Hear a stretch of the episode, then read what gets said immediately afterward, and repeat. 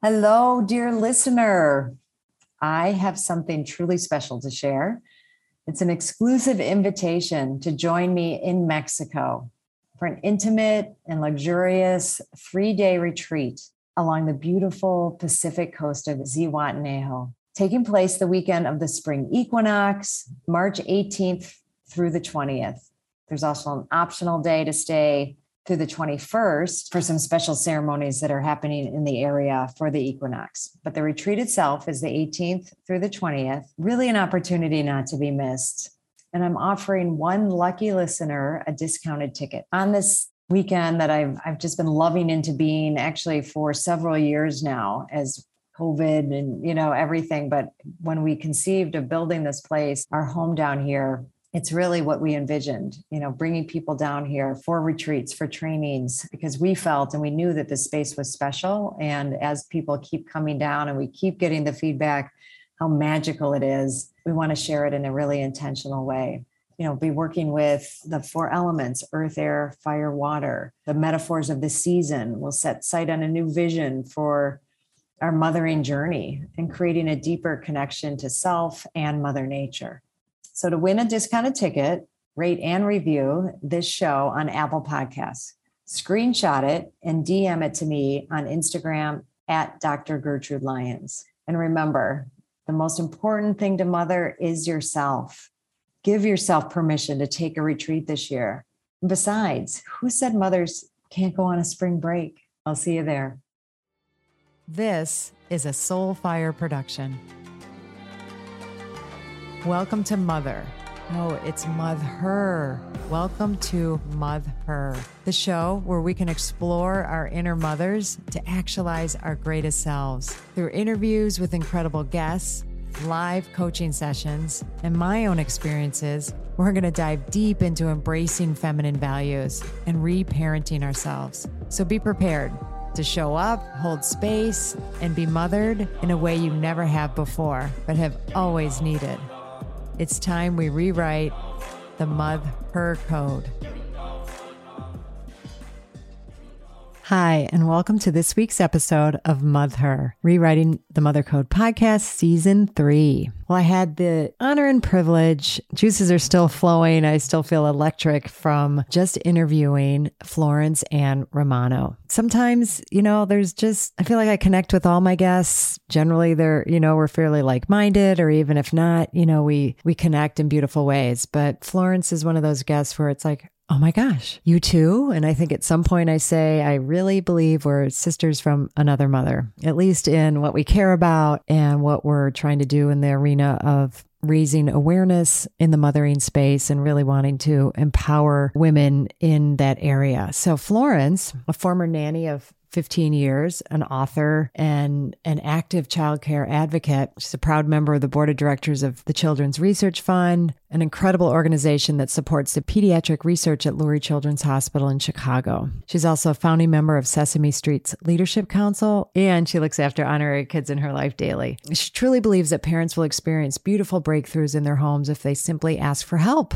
Her goal is to encourage and empower you to be the best you can be by letting love in. And we also talk about the current book that she's writing. It's all around consciously creating your village, right? So, so many of the connections and overlap with the Mother Code message, nuancing it and bringing more insight and a whole new perspective and way to consider and underline the amazing possibilities when we all start acknowledging that all women mother and what can happen in that space. So, without further ado, here we go. I am super excited. Welcome, Florence, Florence Ann Romano to my show today. Welcome, Florence. So happy to have you. I'm so thrilled to be here. Thank you. I know we're going to have a great conversation. You span a, a number of arenas in your skill set. Uh, one, you have a digital content agency currently called Yakety Yak, correct? I got that right? Correct. Yes. Uh, wonderful. So your creativity and all that flourishes there, but you're also in this whole arena of, you know, you've been a professional nanny, you, but now you're just this huge advocate for spreading child care wisdom across the USA. And you have a podcast, 15 years that you worked as a nanny, but now your mission to spread child care wisdom across the USA. So you have in addition to Windy City Nanny, you're also on the board of directors of Sesame Street's Leadership Council, Lurie's Children's Research Fund, and I know more. And you have this beautiful podcast called Finger Painting the Future. So just want to kind of throw that out there so our audience has some idea of the magic that you're making. But I would love now to hear from you. Tell us about you. You know, who are you? How did you come to be doing the many things that you're doing? And we'll go from there. Well, thank you for a lovely introduction. You know, it's funny, you hear someone say like the different things you've done or are doing, and you're like, gosh, I, I feel kind of tired after you hear that, know, that list of things. I do a lot. Wow. Oh yes. Like, you know, I, I, I, guess I'm fitting a lot in there, but um, I, you know, it's really been a natural evolution, I would say, in my life, the things that I've done. You know, you make plans and, you know, in your life and and then you end up somewhere else, and it's usually somewhere better than you ever expected. Um, mm-hmm. and sometimes the road to it is not the road you expected or even the easiest road, but um, you realize in hindsight why you went through what you did to get there, uh, which I think is a very cool thing to evaluate in your life from time to time. But the reason I've gone into childcare advocacy was because of my career as a nanny. And what led me to this side of it now, after actively working with children and families for 15 years was I wrote a children's book called Nanny and Me to help children understand the transition or being cared for by their parents, pardon me, to then being cared for by a nanny or a caretaker. And I was compelled to write it because the statistic, and it continues to rise, is over 65% of families in America today have a nanny or a caretaker. And I just thought to myself, gosh, this, this isn't a trend. This is a part of our life now. This is part of our culture. And it's not going anywhere. And we're doing doing our children a disservice and our families a disservice if we're not talking about who's helping us raise our children. Mm-hmm. And we hear that line all the time of, you know, it takes a village to raise a child. And I love that, but I think it's a bit ambiguous. And so now in, in my life, I really wanted to, to dissect and, and dilute that statement as much as I could. So I kind of cut it in half and it takes a village. And in life, I think it takes a village no matter if you're a parent or not. And so my second book that I'm working on now is not a children's book. It's actually a prescriptive book for the masses about the village and who you are in people's villages, who you want to be in people's villages, and how you can be a part of people's villages and how to build those villages, specifically giving directions on how to do it. And so, you know, it kind of all folds into this child advocacy, but I feel like, like I said before, it's evolved and that's based on the temperature of society and what's going on. And we learned a lot through COVID. I mean, we can't go through something like a pandemic and think that we don't learn something from it. There has to be some positive things we take from it. And I think we all globally saw what happened to everyone's villages. They were taken away from them in so many different ways. And whether that was school or daycare or a nanny or whatever it was, or your parents or your friends, we all know and that's a very strange thing to be able to globally bond in that way to know what that feels like that shared experience. So i wanted to make sure we captured that like lightning in a bottle sort of thing because i don't want to lose what that felt like because we need to learn from it. And so that's what the book is really about is making sure that no matter where you are in your life or what's happening around you that you understand and have the tools to be a part of a village and know what you need and ask for it too. Wow, that's so beautiful. I mean, first of all, I can't wait. I I just want to get your book, Nanny and Me, um, and I'm. But I'm super excited about this for a number of reasons. One, I totally agree. Like, I think the pandemic you know, if we don't mine and harvest the gifts from it right. and just think it was this horrible thing that happened and let's just move on. I mean, right. we can't. I mean, we right. we can, and I'm sure, but there's no going back to normal. There's no, you know, we can't go back in time. So to really look and see and what happened during that and find the value in it and what right. can we do going forward to create it. And I love the part, you know, who am I in the village and what right. do I need a village for and right. and all of that. And I think that's going to weave its way through more of what we're going to talk about here. But I want to hear a little bit going back to your nanny days, right? When yeah. you were sure. part of that village. What's it like to be a nanny? But particularly, talk to me about the relationship you've had with parents and their children, and kind of the ups and downs. Yeah. You know, the where it's wonderful, but also you know what's yeah. challenging about it, that kind of thing. It's interesting because you have a different view as the nanny in someone's home than the parents might have. Uh, you have a a window into the world of the children that might be different, that might reveal more than a parent might see.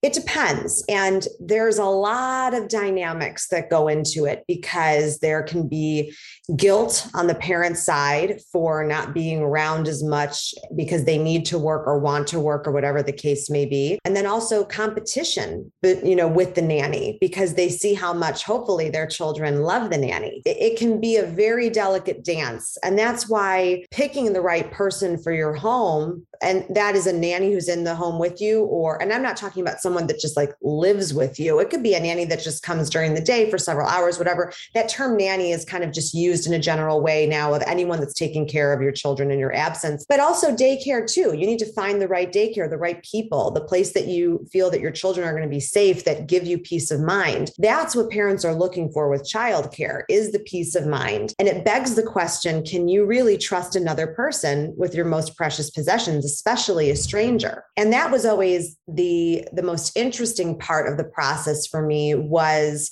understanding that it wasn't just the family that was vetting me I was also vetting the family. And, you know, there have to be an alignment of values there. Uh, it doesn't mean that that person looks like you, thinks like you necessarily. It just has to be an alignment of the core stuff, you know, the, the, the, you know, that stuff that churns and burns in your body, the rules of your home. And so when I did, you know, work with a family and I would see things in the home that I necessarily wouldn't agree with or something that I felt I needed to bring to the attention of the parents, I was, I tried to be at least very thoughtful about my delivery of that. And my example of this is I was one of the nanny families I was with for many, many years. The little girl was very hard on herself and also felt a great deal of pressure from her parents to also perform in every aspect of her life at kind of the highest level. And one night she had been doing her homework and then kind of disappeared for a little too long. You know how you have that feeling you're like, oh, it's a little too long. So I went upstairs and she was in the bathroom and I could hear her on the other side of the door making throwing up, you know, making she was sick. And so I knocked and she let me come in and she's just crying and crying and crying. And, and we laid on the bathroom floor together and she told me she just felt she couldn't do it anymore. It was too hard and she was failing and she just really opened up. And my heart broke, you know, with with this, you know, and I thought to myself, my gosh,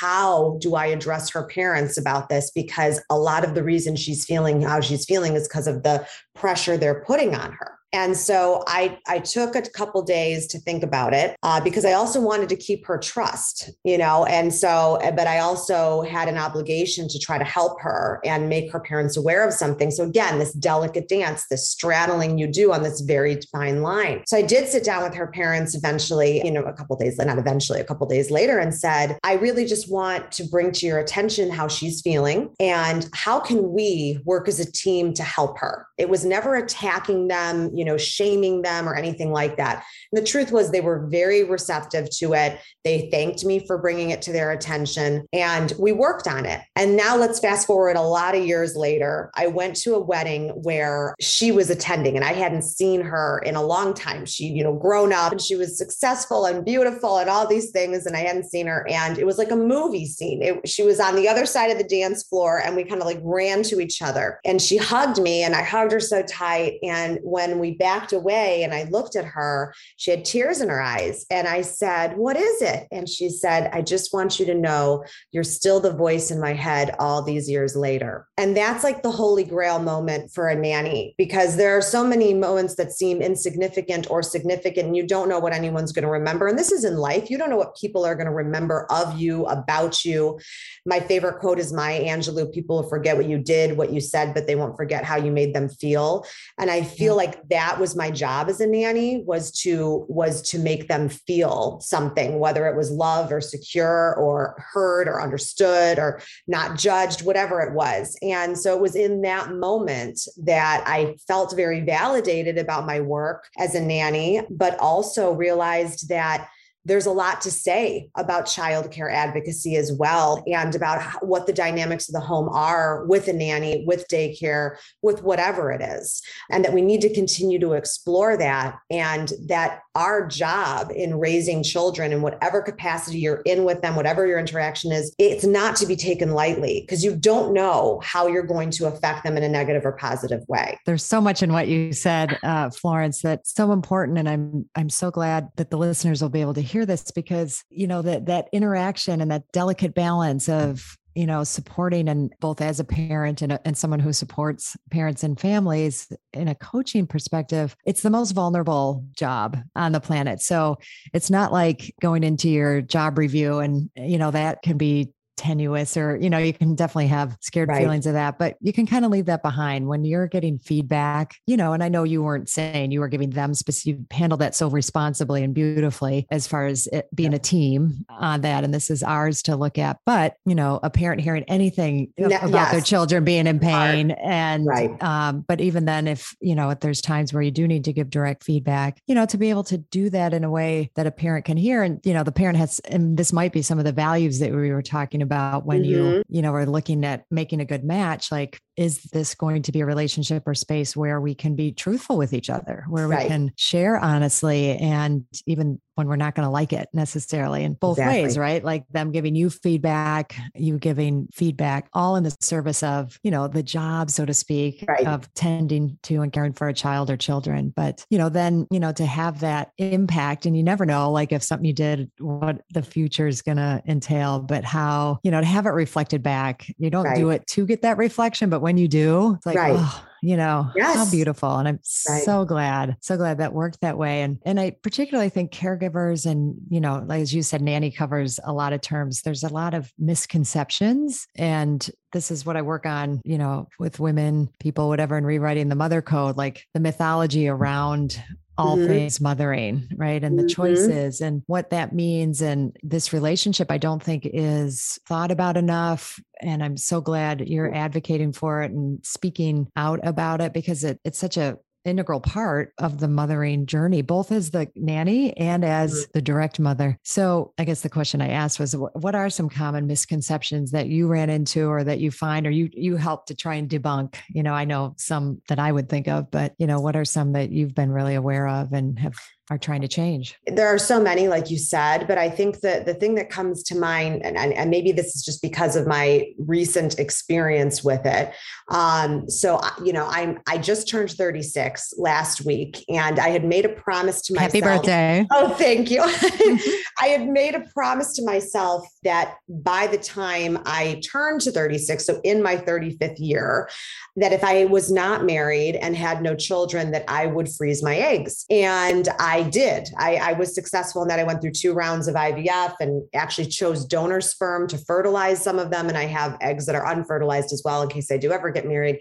And going through the IVF experience was emotional and jarring and beautiful and heartbreaking and all in all sorts of ways. But it opened up kind of this secret underground society of women that I never really knew about. I didn't really know about anything about infertility or and, and that's not the reason I was going through what I was going through. And I certainly was met with meeting a lot of women who were struggling with infertility. And one thing that that was a shared conversation I had with a bunch of women. We did a, a they made us do where the, the fertility clinic I, I went to in Colorado made us do a session together with a bunch of other women who were considering being single mothers by choice, which is, you know, why I did the donor sperm and things like that.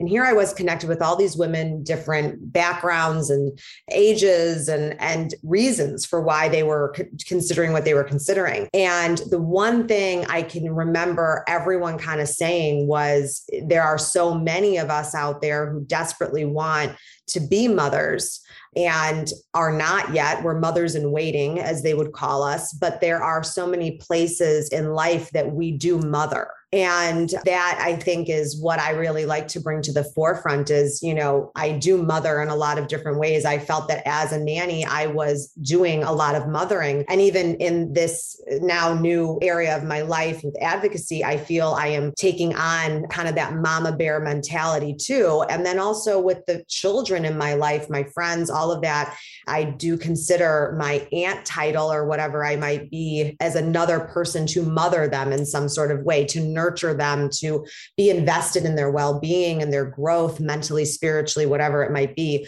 So, that I think to me is the first thing that comes to mind when we need to debunk something or at least just bring awareness to something that there are a lot of different ways to parent. It's not just mothering, I suppose it could be fathering as well, but we're talking about mothers specifically. And just this recent experience of my life made me really very pensive about it and really opened my eyes to a lot of feelings that women have that I never realized before.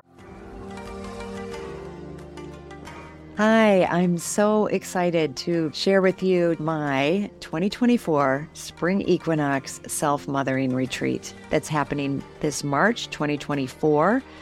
And I would love for you not only to consider it, but to attend. But in considering it, hey, just knowing that you would be leaving cold weather if that's the space that you're in and coming down to just magnificently beautiful, warm, nourishing place of Zihuatanejo, Mexico. Zihuatanejo meaning land of the goddess women.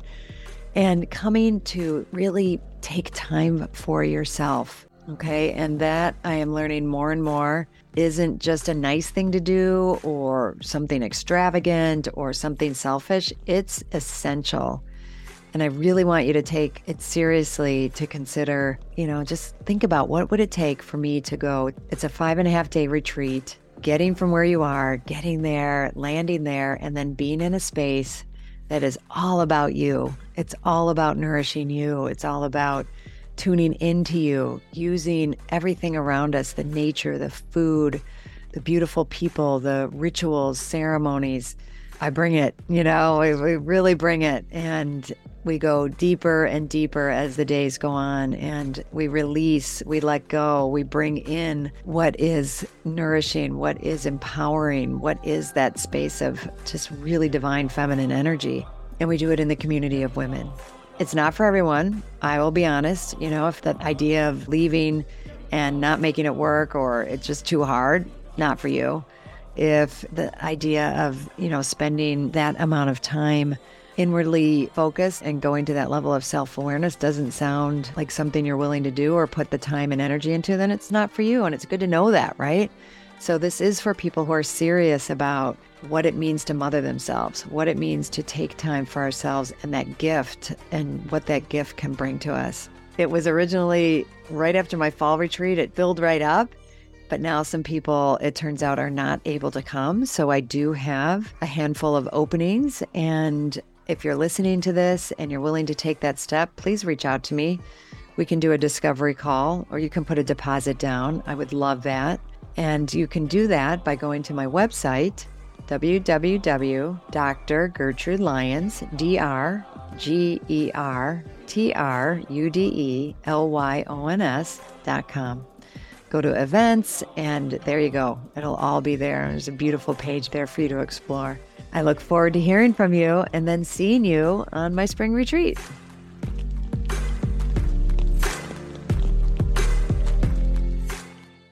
Well, you're so attuned to it right now because of your experience, but you know you're speaking my language. Of course, yes, we're like sisters from another mother um, yes, in that regard, yes. and which I love. Right, and maybe this will connect when we talk in a little bit more, even more about the village, where we lift each other and support each other. Right. But yes, like to have that message. Gosh, same with you. If there's one thing I would love to change in the paradigm around mothering is that you're only, well, one, there's a big myth that you're only a woman if you give birth to a child. Right. Like that's what makes you a woman. And that's, right. you know, been infused in the patriarchal, right. you know, way of being for right. unfortunately thousands of years. That uh, our whole reason to be on the planet was to give birth to children. Like, really? Like, then why do we just, why do we have a window of time so that all that other time that we're living, we're just a waste? Right. You know? and, exactly. And, I don't think I don't think that's it. Number one, it's just so threatening, right? I, I mean, I understand we won't go into all the reasons behind that, but it is so wired in us in our right. culture, and it, it's what kind of led me to do this because to do what I'm doing because that was such a in a group of women that I was working with that, right. and these were all women who didn't have children yet, also, and were at varying places in my doctoral study. But I just brought that concept in because it was I thought it was important and meaningful. It wasn't even the crux of the seminar, you know, or the, or the study. But when I talked about, and this was something I had learned in my training with Dr. Judith Wright, that all women mother. We all mother, we mother, we conceive, create, give birth to dreams, ideas, children if we choose. And right. choose is the big word there. We have right. that choice, right? right? You mothered a book. You're in the process of mothering another one, you know, and and these businesses and your podcast, and you know that we see it as one of the options that, of course, is unique and beautiful. And you know, there's we're not saying anything else is the exact same experience, but we also don't want to take away from the power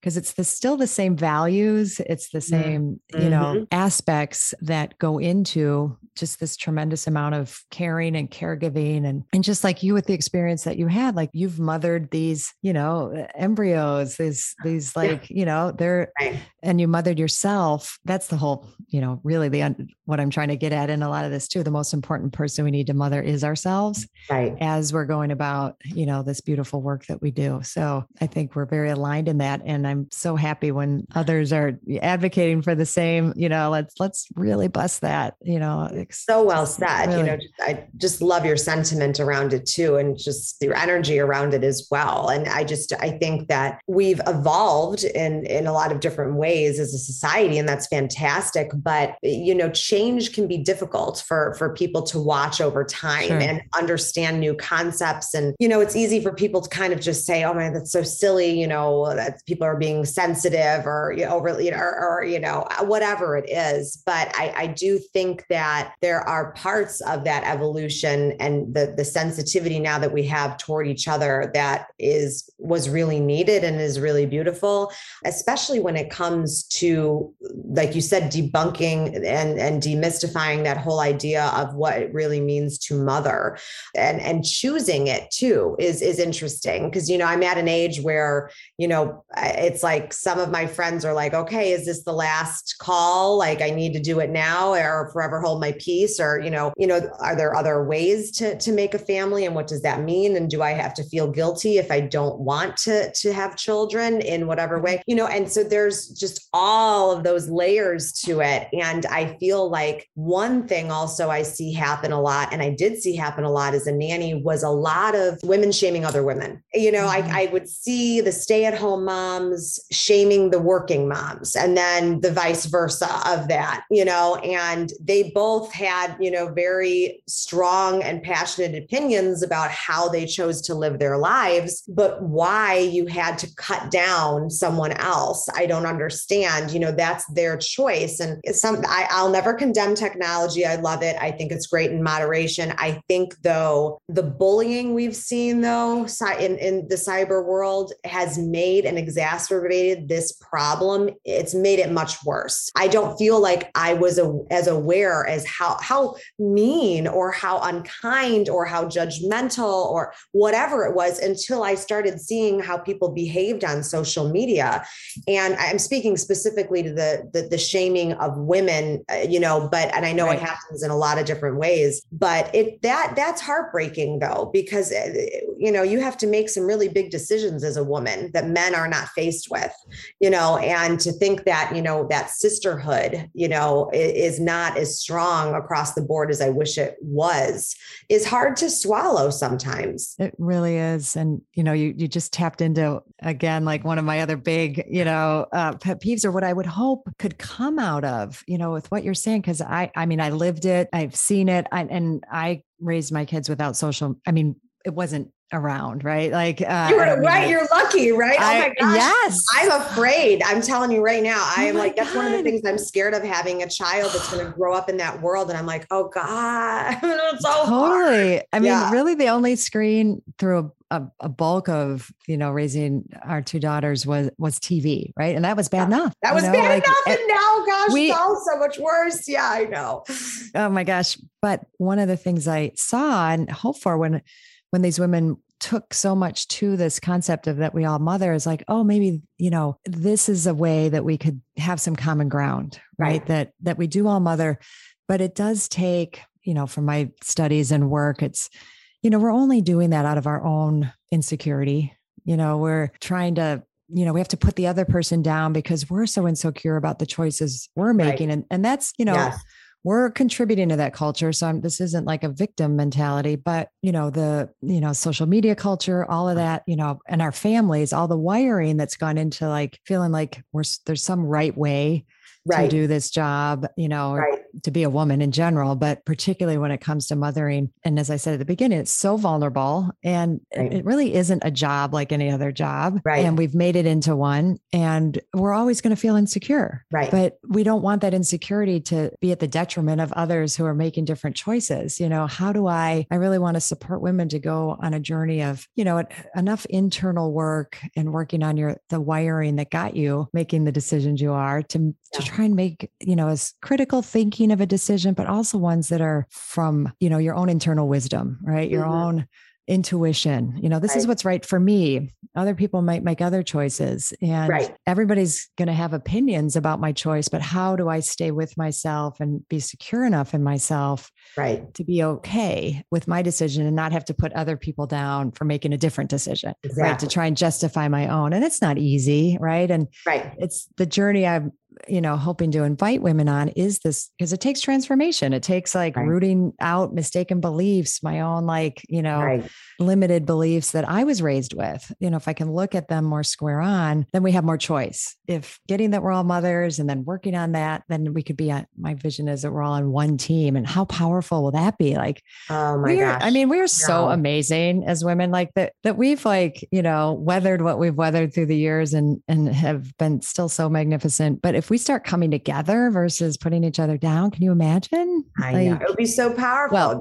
magic. I mean, it, it, that's that's the goosebump goal, right? Is that yeah. like that? And I think in life, you know, eh, nothing ever happens overnight, and you you know, but progress is progress, and no matter how small that progress is over time, you still see the ripple effects of that. And so I think what you're doing is so important because you are, you know, that pebble that's being dropped into the into the water and seeing those ripples. And then you hope that people join your cause and those ripples get bigger and bigger. And you know that advocacy becomes bigger and bigger and the voices become louder and louder and the energy becomes brighter and brighter. And it's it, you know that but it takes a person like yourself to start a movement or to start these conversations.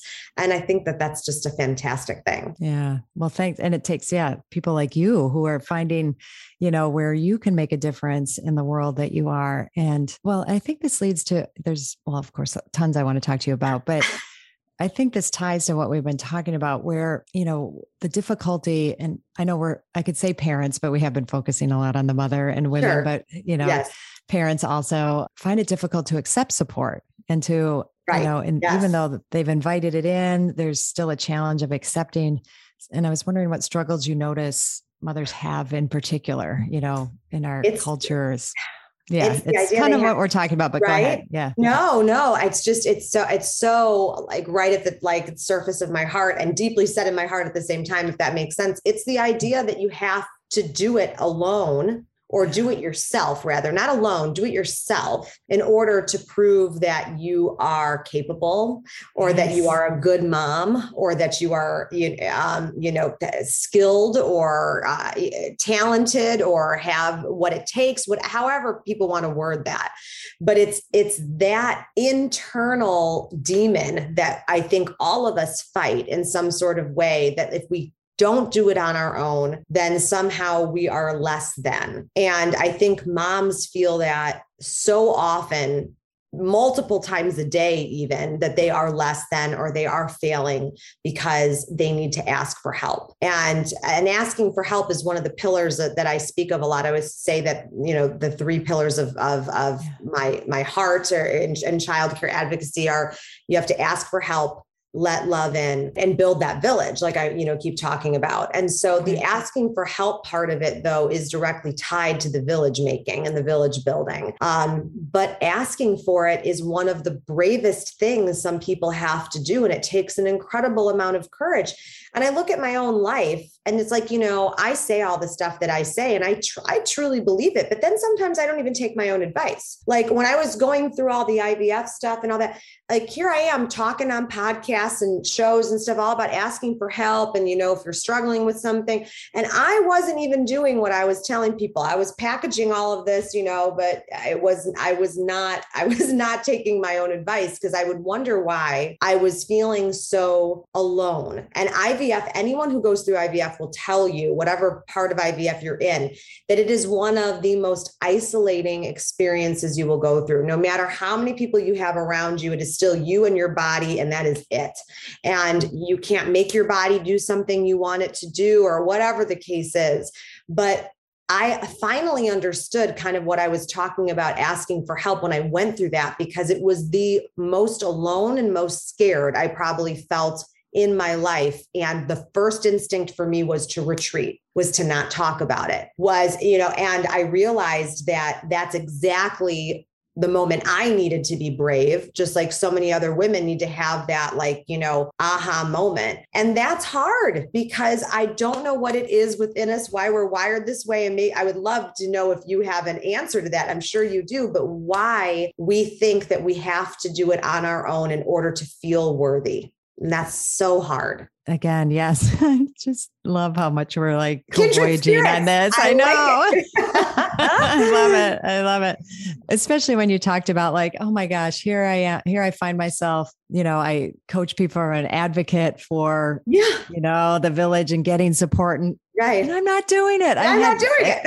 I, it's a big part of my story as well. Like one of the things that ended up, you know, moving me to take a step to like really go into this area of mm-hmm. mothering in depth was where the fact that as I was raising my daughters, I mean, we were the thing I'd say we did consistently was, you know, be as conscious of parents as we could. Mm-hmm. But when mm-hmm. it came, mm-hmm. I hit a point that when it came to really diving into the transformational opportunity, which meant like, you know, using everything that came my way to like dig into and go deep into and rock the boat with my husband possibly and, and, you know, really see work some of these deeper wounds. I was like, I just, I hit a wall. Like, yeah. I was like, nope, Right. And I can't say right. there was like one day I woke up and did that, but I, I kind of also did know I was doing it. Right. But I, right. Uh, but I'm coaching other women to do it and they're doing right. it beautifully. And, you know, I'm, I'm laughing about it now, but I've had a lot of regret and remorse about it. But then I didn't want to waste the opportunity yeah. of, of what is possible, but to show that it's really hard. Like even me who was, had so much support, so many people around me that, you know, could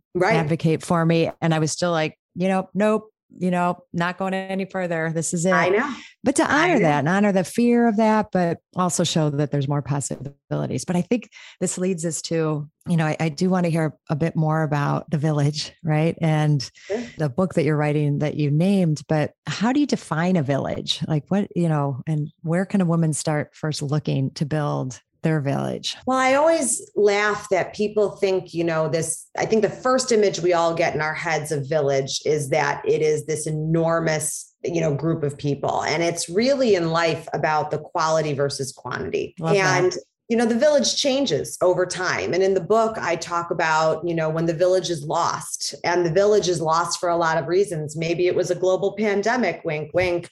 Maybe it's because there's a divorce. Maybe it's because someone passes away. Uh, whatever it is you know the village can be lost. And and the, the first reason why i kind of was thinking about that was yes the pandemic but then also even just the loss in my own life. You know my grandparents were an old school Italian family. My mom's parents lived with us growing up. I was I shared a bed with my grandmother at one point. Um, and Nana and Papa were the loves of our life, and they lived for a long time. I mean, my not my Papa was almost 98 when he passed, and my Nana was almost 95. They had big, rich, beautiful lives. But even when they left, you know, to go to the other side, I was like, what? You're not even old. You should stay here with me and I need you. And, you know, that need for that support when you lose people that were pillars, really strong pillars of your life, it's not until they're gone that you really start to realize what you counted on them for. Mm-hmm. And then you start to try to figure out how to fill that void. And my one friend said to me about my relationship with my grandmother, my Nana, she said, It sounds to me like you really lost your cheerleader, like your biggest mm-hmm. cheerleader. And not my parents are and my siblings are too, but Nana was just a special, was just a special person. And um, I started thinking about that when writing the book about the different people we are in life. And so in the book, I define the six different villagers that mm. that you would have in your life whether it's the dependable villager the cheerleader the emergency contact whatever it is you start actually casting like a play the people in these roles mm. and they don't always stay for a, the entire time in your life because maybe you move like i said maybe someone passes away maybe the relationship changes maybe mm. you're not friends anymore there's a fallout whatever it is but it doesn't change the fact that at some point, you're going to probably need one of these villagers that I name. And you yourself don't have to be all of those villagers either. You can just be one of those people. But maybe, like myself, I happen to be all six villagers to some of my friends. I kind of span all. So it's doing this inventory, which I have so enjoyed in the book of figuring out who am I in the village and who do I need in mine. And so that's where that's what I try to explore. And again, it's not about parenting. It's about whoever you are, wherever you yeah. are in your life, trying to figure that out. I love that. Well, it ties right back to the beginning, right? That we're mothering all the time. Right. Right. right? And, mm-hmm. but sometimes there's kind of peak experiences or experiences that, you know, we really need extra support, you know, like mm-hmm. taking mm-hmm. on IVF, you know, these kind of you know bigger things where there is more stress more you know disequilibrium in a pandemic when it's taken apart you know we right. we see how much we need it that's so beautiful and i love how you're splitting it out and, and consciously choosing a support network you know right. a village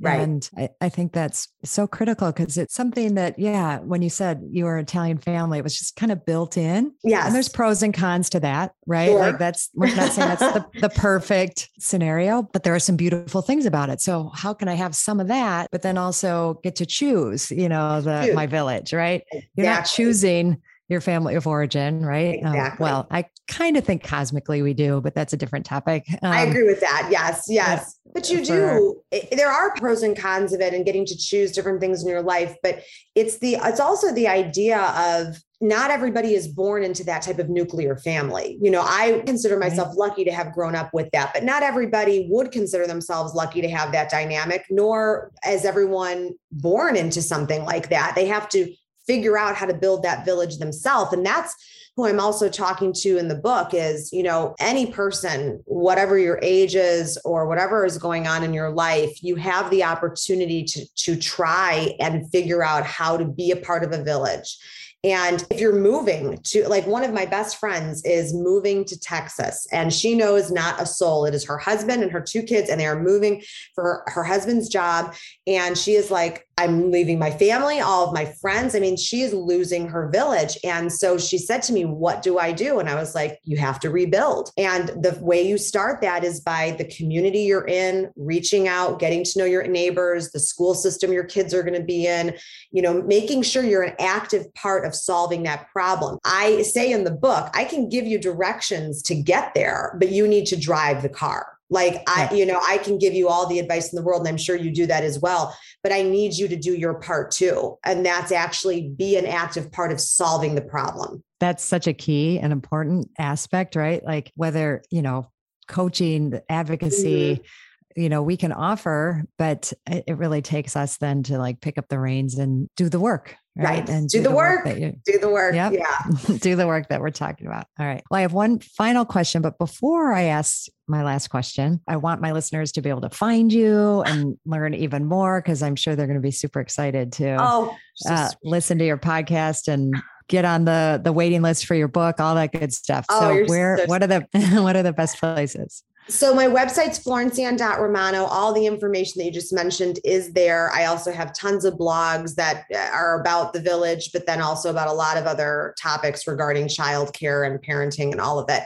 And also I'm very active on Instagram. I answer every DM. So never feel like you're bothering me. I, I like to think of myself as your virtual village. I have been known to be up at like two or three in the morning talking to mamas who are like breastfeeding at that time or whatever it is that they're doing. I'm happy to be there for you. So please DM me and follow me, you know, florenceann.romano there as well. And I, I, really do mean it when I say reach out and, uh, you know, there's no stupid question. And, you know, if you are feeling alone in any sort of way and need support, you know, please think of me as that, as that friend who's sitting on the couch with you having a talk. Oh, that's beautiful. What a wonderful invitation. And to offer yourself, it sounds like you're offering some mothering to and mothering. I like then, that.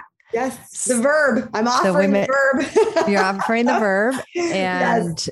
but you know, uh, women have to take you up on the invitation and understand that do. Yes. that that's a part of mothering themselves is yes. reaching out and taking support when it's offered, especially. I mean, yes. we can ask for it even when it's not offered, but when it's offered, you know, it's I I don't think I ever turn down when someone says, "Hey, do you want a bottle of water?" I, I always say yes, just for the act of like, I, I, don't need to ask if I'm thirsty. Someone just offered me water. I'm going to say right. yes, right? A, and kinda, yeah, that's I love that. I, am going to remember that now. The next time someone offers me water, yeah. Yep, it's a practice. Um, okay, last question: What does rewrite the mother code mean to you, and what's one way you're going to mother yourself this week? Rewriting the mother code to me i'm going to go back to what we talked a little bit about earlier is is that asking for help and what we just talked about. I, I think that understanding that wherever you are in your journey in terms of mothering that you don't have to go it alone. And i think even this conversation right now is helping to debunk that and realize that you're not alone in your your feelings. I always say everyone no matter who you are wants to be heard and understood and seen. And i think we need to see who each other who we are who we want to be in terms of you know re, you know redefining that mother code and understanding what that word means in so many different ways. And the second uh, part i love that question because i think this week for me it's walking. Walking for me is always uh, something i i love to do need to do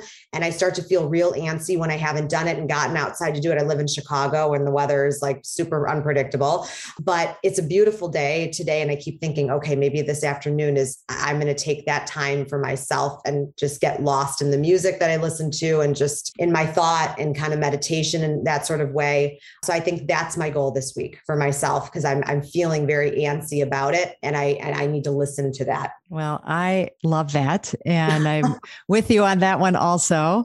And I noticed myself, like as the weather's turned, we were both in Chicago, which is so yeah. cool. And I am going to say, I think we should have a walking date. yes, I would point. love it. Oh okay. Oh we yes. solve all the world's problems on that walk. It's all like, gonna it is gonna happen. yes. It definitely will happen. Well, it has been such a pleasure and it's just energized my day, made my day to be with you, uh, Florence. And thank Ditto. you for everything you're doing. And just thanks for being here today. Thank you for having me and your beautiful light. I appreciate it so much. Thank you so much for choosing yourself and taking the time to listen to this podcast. As always, please rate, review, and subscribe to Mother. Wait, no, subscribe to Mother. Her. It helps other people who need this message, aka all women, well, actually, everybody, men included. I'm honored to have you on this journey in mothering yourself. Remember, change is uncomfortable, but it's beautiful and it starts with us. And if you can't wait until next week's episode, follow me on Instagram and LinkedIn at Dr. Gertrude Lyons or at my website, drgertrudelyons.com. I'll see you next time.